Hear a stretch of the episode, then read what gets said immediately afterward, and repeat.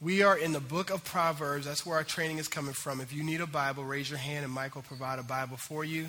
A lot of text today. We try to have the text on the website so you can go back, because we'll be going through, there'll be more text up than what we'll be reading. So just hope that gets your mouth wet to want to go and get the rest of them and meditate and think through what we're talking about. As you know, we go through books of the Bible in our community. And right now, we've been in Proverbs for some time now, and we probably have another 15 more weeks. We're going to be ending probably in right in the beginning or mid-September. So hopefully you've been encouraged and you're learning about wise and skillful living, the cry of Proverbs, and our eyes should just get big and our ears should perk up, because Proverbs is really, it's calling us to account at some level, right? I mean, it's saying, so are you really desiring to be wise? I mean, that's what the book is crying out and saying that the whole concept of Proverbs is wise and skillful living. And so this is one of those books where if you find yourself going, I don't know if I really need this, I think what it's done, it's indicted you in your posture, because it's saying that we're fools if we think we don't need the wisdom of God.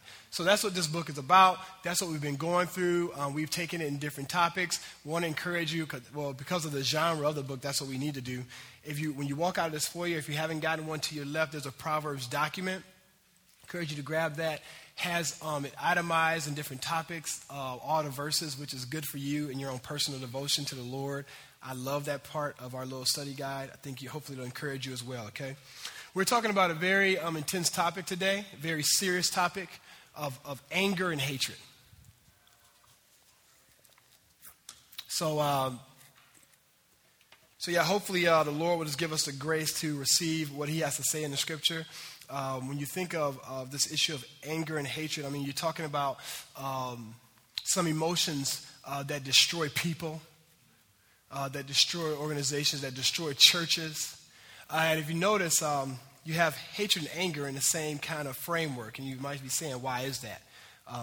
With that said, let me pray for us, and then just jump right in and see what Jesus has to say. I mean, this is an area right now, maybe you're going, I don't know if a picture of someone that you hate came up, someone that you're angry with. Maybe it's someone that hates you, and you're going, why do they hate me so much? Maybe it's someone that's angry with you. But there's a lot of emotions that get stirred up in something like this, right? Maybe you've experienced hate. You've seen hate happening to other people, and you've had an opportunity to speak the gospel into it, but you haven't done so, right? There's a lot of emotion. So let's try to tackle some of this stuff with humility and just seeing what God has in store. Because what we do know is that he doesn't want us shackled by these things. He wants us free. Let me pray for us. Jesus, would you give us the grace, Lord? When you think of the topic of anger and hatred, Lord, we just ask that you would give us the grace to look into ourselves, not automatically look outward, and just ask you to be doing surgery in our hearts. For your redemptive pleasure.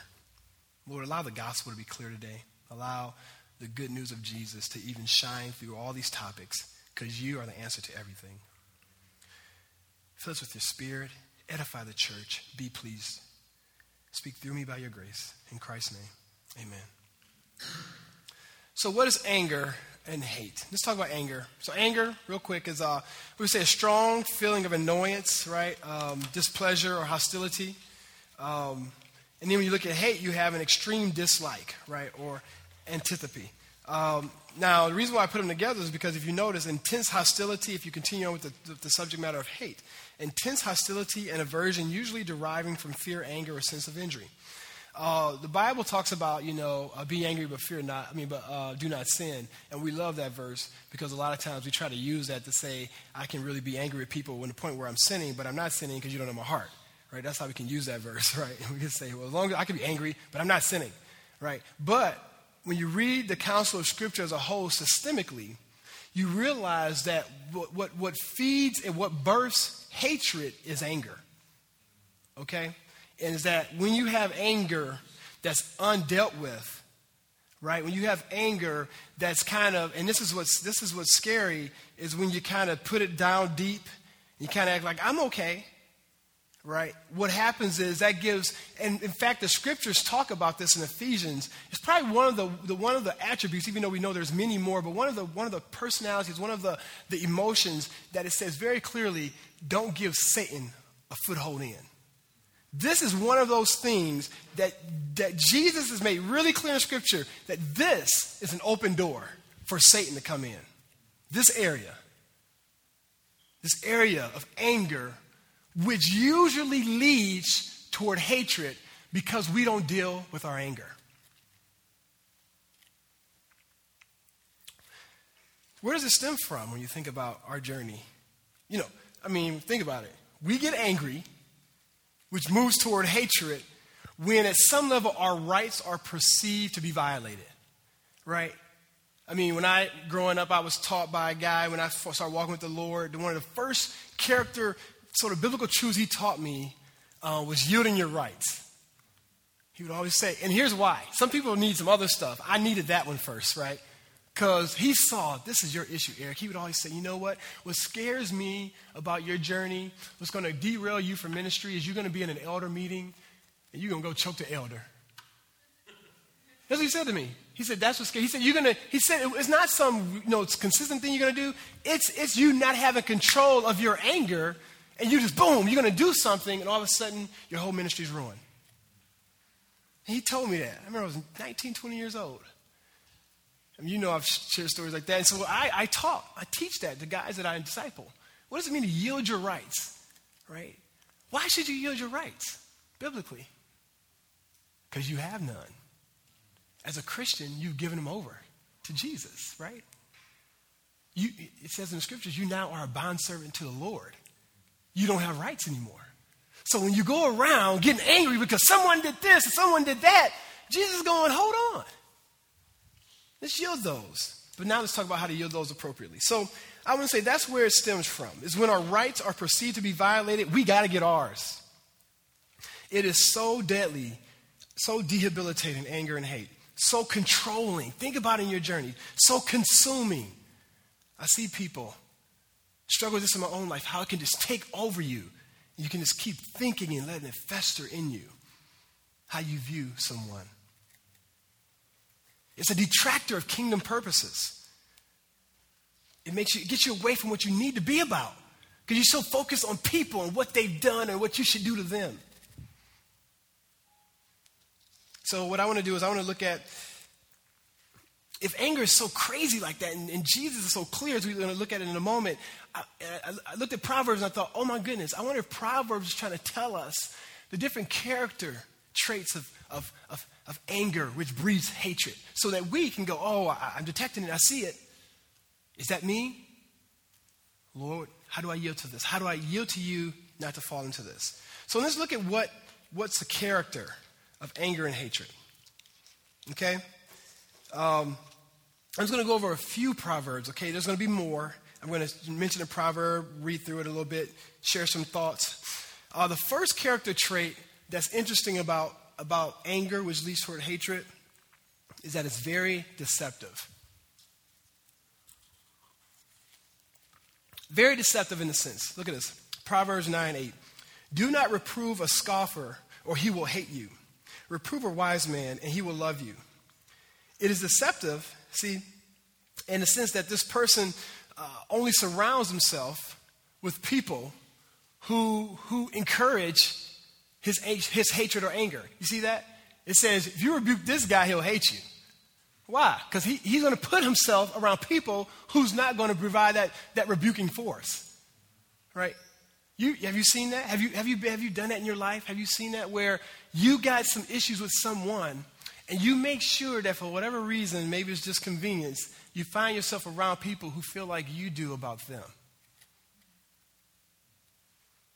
right? And then you get to talk and you get to fester it. You get to build it.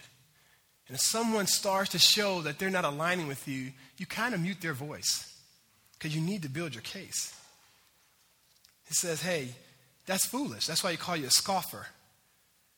You reprove this guy, you rebuke this guy, he'll hate you. Proverbs 10:18. The one who conceals hatred has lying lips, and whoever utters slander is a fool.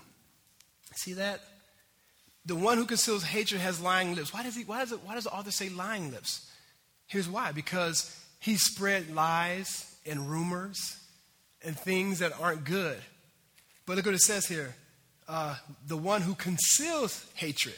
Now you see that? When you read that, you might think that they're kind of like hiding it. But the point of the proverb is that he's hiding it in the sense that it's in there, but the way it comes out is through lying. You see that? Through lying lips, through rumors.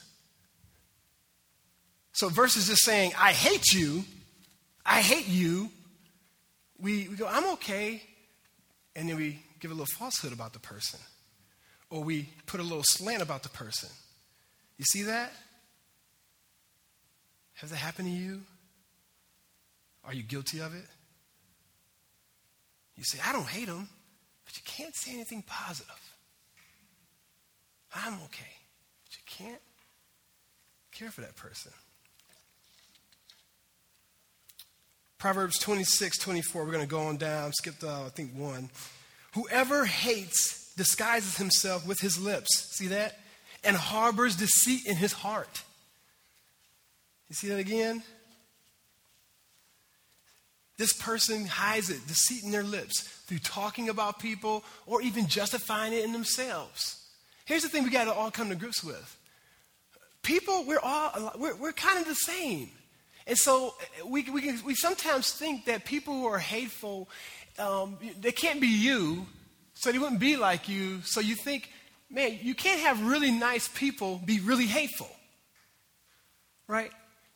But I want to propose to you that hateful people are just like us, because we're the people who hate people. They're kind, and they never think they're that jerky to ruin someone's life. People don't ever think, oh, I'll destroy a group of people. I'll destroy their reputation. People usually don't walk around thinking they're doing that. Right? They're just like you. They're just like me. Would you really want to destroy someone's life? But yet it happens every day. By really nice, godly people who look just like us. I just want to just get the myth out of your mind. No, I'll never do that. That guy can never do that. Absolutely, because every day it's happening. 26:26 Proverbs. Though his hatred be covered with deception. You see this theme, guys? His wickedness will be exposed in the assembly. I love that in the sense that you can't fool discerning people. That's one of the things I, as your leader, I'm praying and I'm hoping the Lord will allow me to continue to help us foster in my own life and in yours. My prayer is that you would be a discerning body. Is that you wouldn't be tossed to and fro by silliness, but your understanding about God and his doctrine and rules and ways of Christianity and what Jesus is about and being led by the Holy Spirit would be so evident that when people are trying to bring deception and dissension and saying things that are untrue to you, about others, when those demonic things are happening, you're discerning. And the assembly says, hey, you can't bring that here, bruh. I found you out. And that's what we need to be. That's what the Lord wants us. Proverbs says it's a wise person. 26:28, Proverbs. Look at this. A lying tongue hates its victims. Isn't that interesting? Calls the people victims. A lying tongue. And notice where the damage is going. You see where the damage is coming from? Do you see him saying the wrath of a person cuts you with an axe? Not a lot of scripture on that, right? How does the deceptive, hateful person destroy another person that we've seen so far? His mouth, her mouth.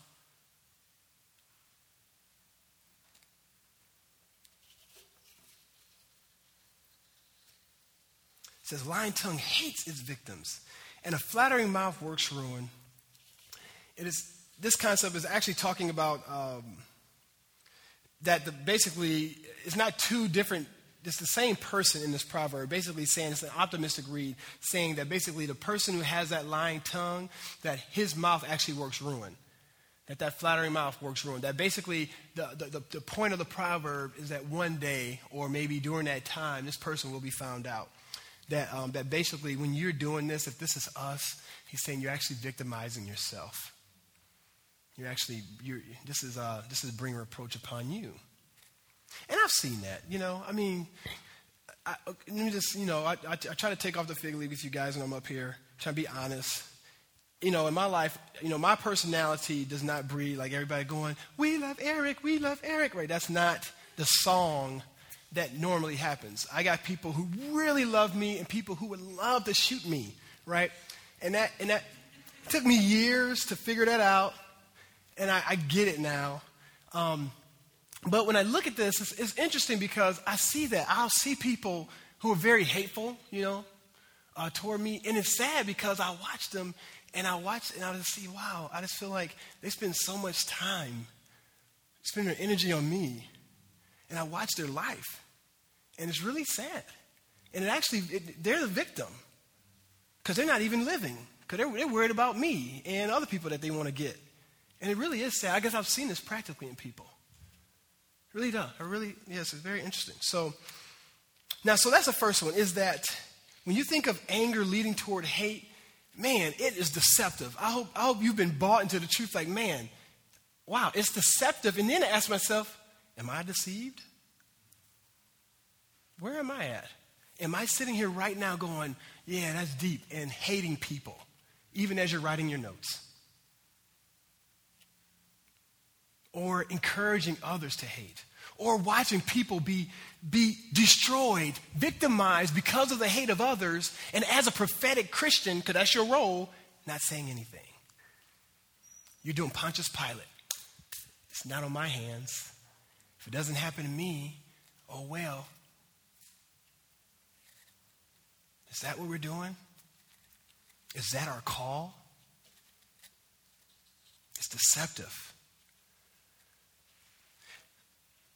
Another trait of anger that moves toward hatred is it's usually acted upon. And this is usually.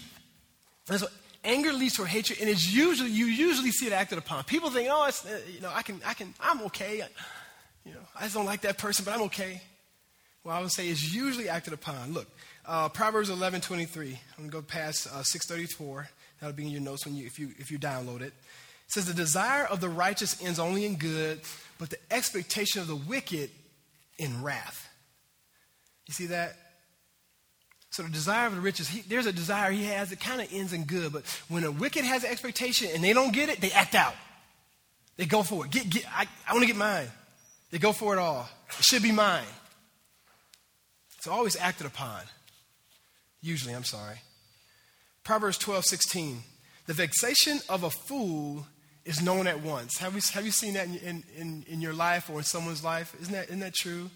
But the prudent ignores an insult. The person who just swells up quickly, when a fool, soon as you prick them, they're ready to get you. The Bible says that's a foolish person. You shouldn't need to, that the Lord is saying there needs to be some constraint. Be more prayerful. That's my bent. Be a fool. And what you do? What? Respond. Versus, okay, Lord, wow, that really hurt. Let's process it. Let me get some counsel. Let me talk to some people. Let me talk to the person first. Proverbs 14:17. A man of quick temper acts foolishly, and a man of evil devices is hated. Right? The theme here is, man, your first reaction usually isn't your best. That's the point. So if you just think about that. Take that home. Pray about that. Let's go on down. Proverbs 30:33. I love this. For pressing milk produces curds. Pressing the nose produces blood. And pressing anger produces strife. Don't you love Proverbs? That's some good, right? Everybody looking at curds. They're like, wow, this is deep, right? It's crazy. Press your nose, blood. I mean, that's a hard press. You know what I'm saying? But notice this point here. that there's something about when anger remains. Anger, I want to propose, is so hard to continue to remain and it not move toward drama.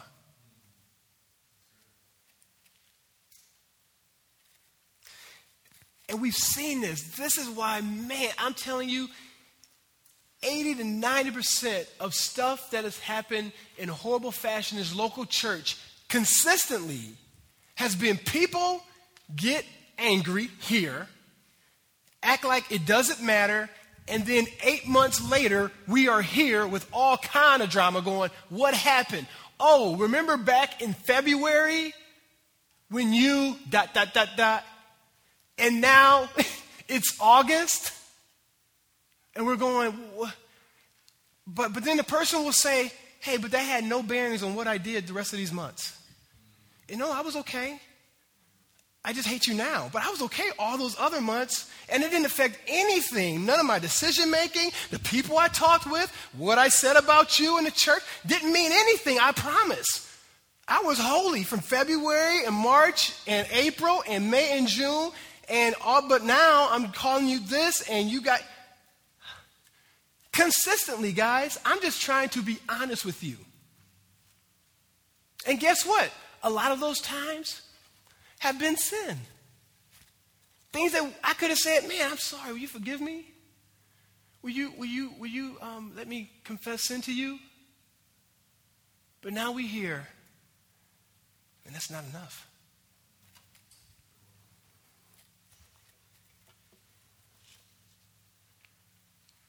Undealt anger is a recipe for Satan to get in.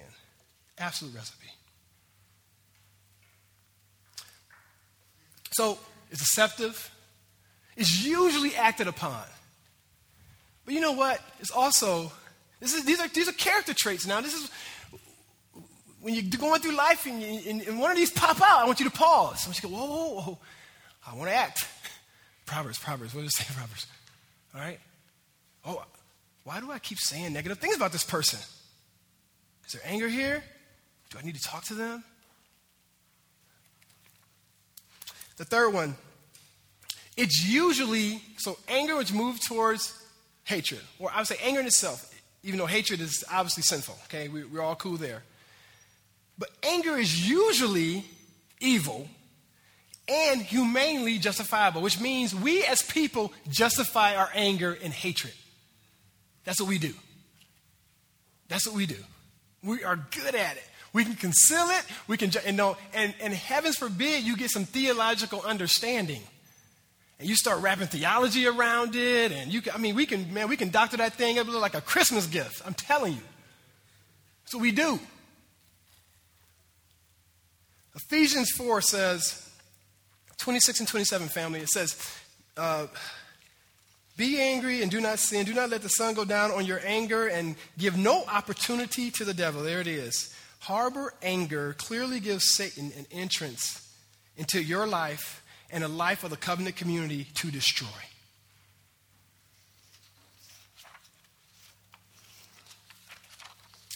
Look at a verse here, Proverbs 22:24. Make no friendship with a man given to anger, nor go with a wrathful man. Read one more. Proverbs 29:10. Bloodthirsty men hate one who is blameless and seek the life of the upright. Why am I reading these things? Here's what I'm reading. There's a couple more in there. Here's the point, what you're going to see. Those are just clear outbursts, right? Just seem super wrong. Now, when we read those passages, we read them and we think, wow, bloodthirsty men. This is like some crazy people who hate one who's blameless and seek the life, of the upright. Make no friendship, man, given to anger. And we just see like this crazy person, almost like the demoniac, in the Gospels who's breaking chains and is crazy. That's how we try to view these people. You know why? Because we don't want them to look like us. You don't want to read those passages and think, no, actually, he's talking about the guy who can sit and be real chill and look and have his pen and kind of just goes through life. I want to propose he's not talking about that crazy person. And I want to propose that's why it's justifiable. I want to propose that these people are regular people, but you get to the point where you can justify your sin so much. You can hate people like this. You can always be out for people like this, and you can justify it, and you can seem really regular.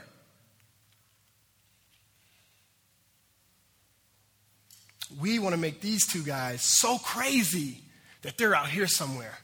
If so, why does the Bible talk about these crazy people so much? Why is there a whole epistle in 1 John that talks about this concept of loving people versus hating people? I would propose because it's more common, that these are common people, not uncommon people.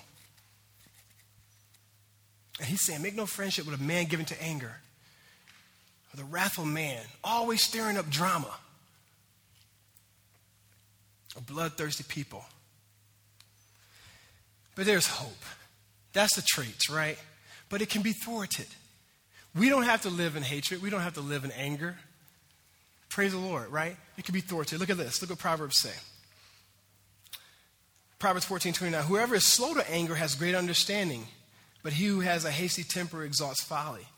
Being slow to anger. Look at that. The sense of like, I don't need to. Now this is going to get interesting, so I can just be slow to anger here. Okay, Proverbs 15:18. Look what it says. A hot-tempered man stirs up strife, but he who is slow to anger, he quiets contention. And we can look at those verses and we can think, oh, yeah. And here's what we do in America. We think people who can quiet contention are people who just let people do things to them or do things to others and really don't say much. But that's counter-Bible.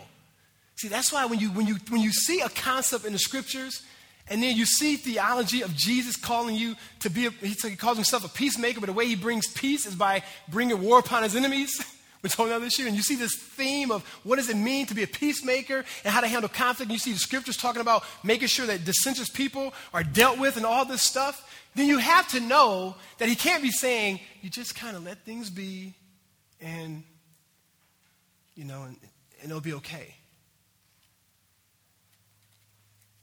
I definitely, wholeheartedly don't think that's what he's saying. He's not telling you guys that the nicest person who can overlook the biggest crap is godly.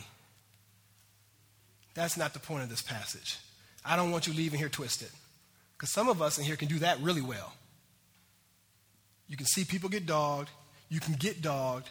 You can dog others, and everyone just bottles it in and kind of walk around like everything's okay. It's absolutely ungodly. That's not the scriptures. So I want to provide you with the gospel motivation for slowness. What does he mean when he talks slowness? Okay? Before we can talk about that, we have to talk about, which is a cousin, so what do you do then? If I'm supposed to be slow, what do you do with people who wrong and mistreat you? Right? Should we deal with that? There has to be some justice seekers in the house who are going, wait a minute. What if that person has maligned me and done that to me and no one knows that they did it and everyone thinks they're really nice, but they're really a jerk and I want them found out. You ain't never felt like that? They come in your room, they come in your office, they come in church, and everybody's like, oh, how you doing? And you looking at them like, you know you played me. You know you lied on me. I know how you feel about me, but you're walking around here like everyone else thinks you're okay and you're an absolute jerk. You never felt like that? What about those people? Is God going to ever expose that person and say, Lord, just show everybody he's not what he's acting like to be? He's hurt me. Would you show us, Jesus? Would you just show everybody? You never felt like that. You ever read verses like this? Romans 12:17-19, look what it says. Repay no one for evil. Let me tell you how crazy I am. Repay no one evil for evil, but give thought to do what is honorable in the sight of all, if possible, so far as it depends on you. Live peaceably with all. Beloved, never avenge yourself, but leave it to the wrath of God, for it is written, vengeance is mine, I will repay, says the Lord. I read those verses and I go, okay, that means if I'm nice, God will really get them. That's what I do. I go, okay. Here's $2.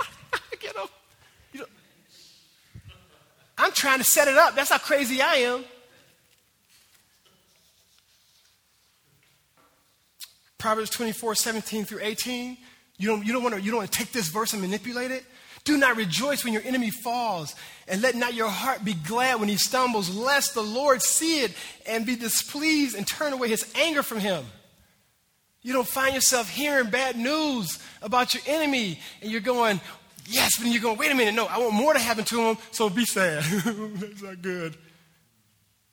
That's how crazy we are when someone has hurt you and they're not found out. We are trying to work God's hand to smash people. Some of us here have been seriously wronged, seriously hurt. Some of you have seriously hurt people through your tongue, through your passivity. Some of us have been hurt in this room, and the person has never apologized to you. To this day, some of this stuff is present. Some of it's past. No one knows. Lord, would someone know? Maybe it's a divorce. You see them happy and you're in pain. Man, how do we make it better, Jesus? I want to study your word. I want to know what you have for me. In-laws. I want to propose that God is saying that for all of us who are carrying at some level a legitimate grudge in the eyes of the world, that Jesus has an answer. Let me tell it to you. It's explained in the gospel. See, the gospel is saying that there is vengeance and justice, and everything will be set right one day. That's what the gospel is all about. When Adam sinned, Jesus should have destroyed us in his mercy, in the Father's mercy. He decided to show his faithfulness, right? To show his love, to show his commitment to justice and love, and to murder his son. The beauty of the cross, guys, and this humbles my heart. The beauty of the cross is that forgiveness never means that sin goes unpunished. Let me say that again. Forgiveness never means that sin goes unpunished. All sin of all eternity, of all time, will actually always be punished. Actually, the cross is about the punishment of sin happening, but not to you. That's the point of the gospel, is that the punishment of sin happens, but just not to us. So I want to propose, you see, Jesus did what he said he's going to do. When he says, vengeance is mine, saith the Lord, he did it. Here's the thing.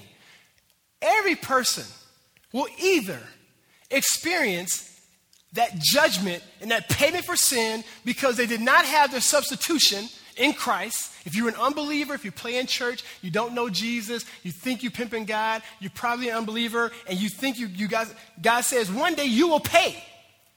Or those sins will be paid at the cross from the believer. The believer who says, Jesus, you are my substitute. The Bible says that they will experience the payment of sin at the cross through the Son, our Lord and Savior, Jesus Christ. Here is what's so hard about that. What's so hard about that, and the struggle is this. I realize I want to be able to go to the cross with my sin and wrongdoing, but I don't want my enemy to be able to do that. He does repay. There's believers and Christians that's hurt you and hurt me, and here's what Jesus said. I paid for it, though.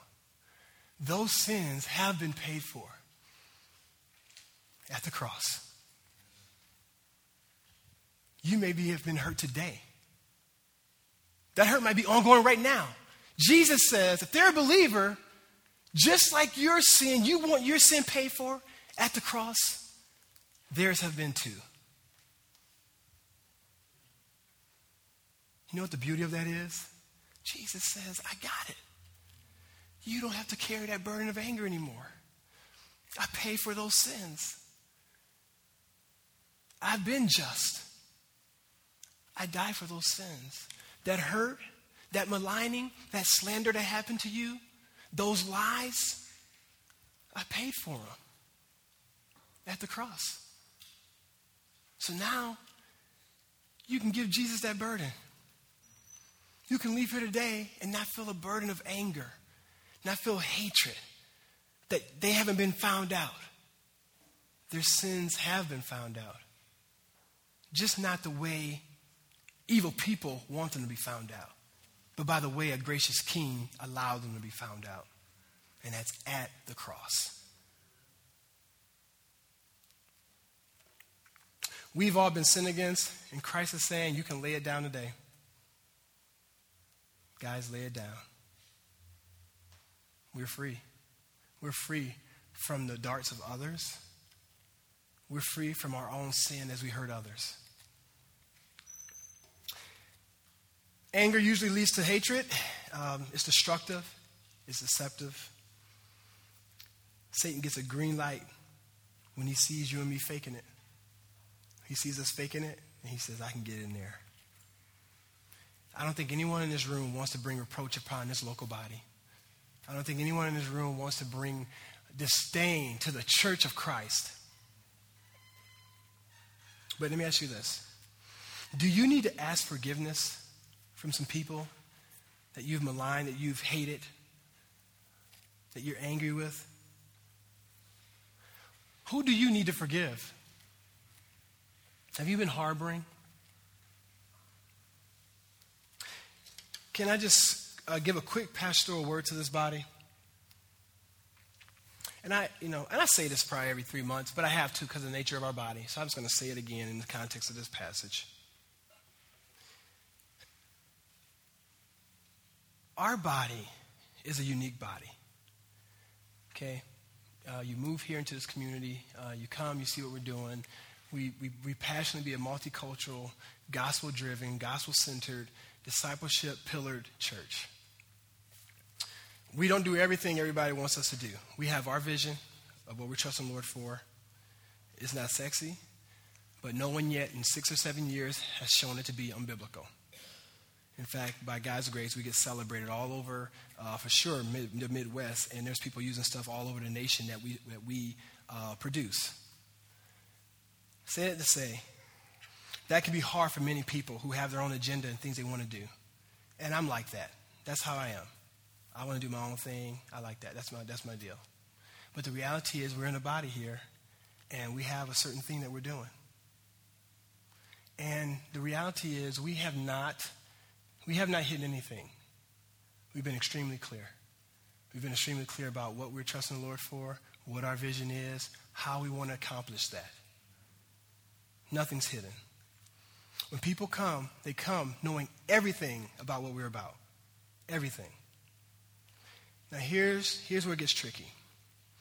You get here and you go, oh, they're actually really about that. They weren't playing. I thought I could change them.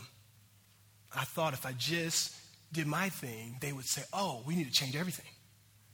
And they still haven't. Dang it. And wow. They won't change. They keep doing what they said they were going to do.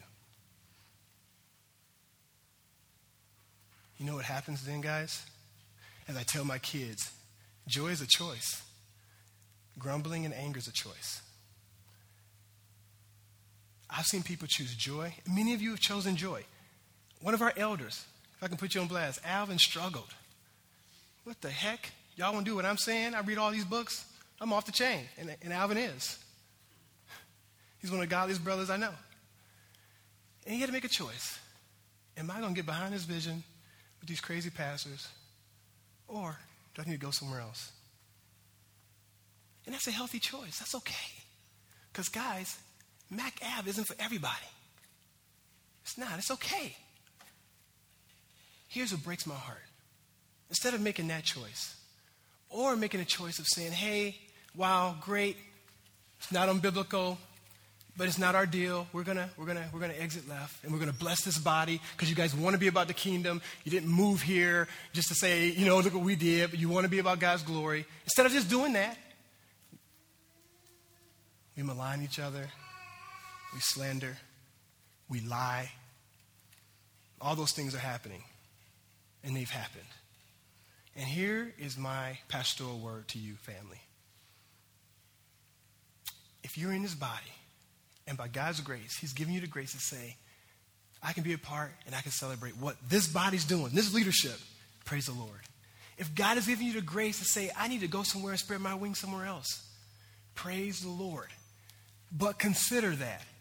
Because if you stay here and you still want to change something, what's going to happen is you're going to build anger.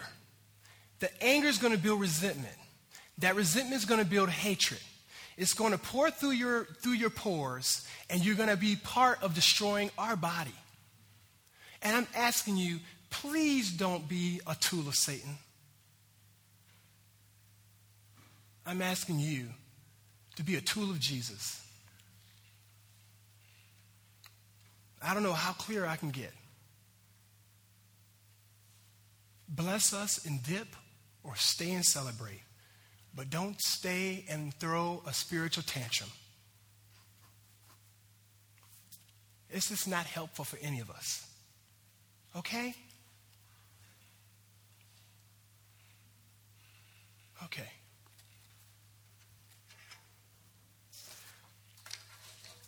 No one wants to bring reproach upon the church, but it happens every day. It's because anger builds hatred, and hatred destroys, and Satan laughs, and God is not glorified. And nobody wants that. Let's change it.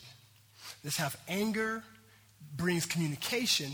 Communication brings clarity, and then we celebrate no matter what the clarity is, unless there's unbiblical things happening.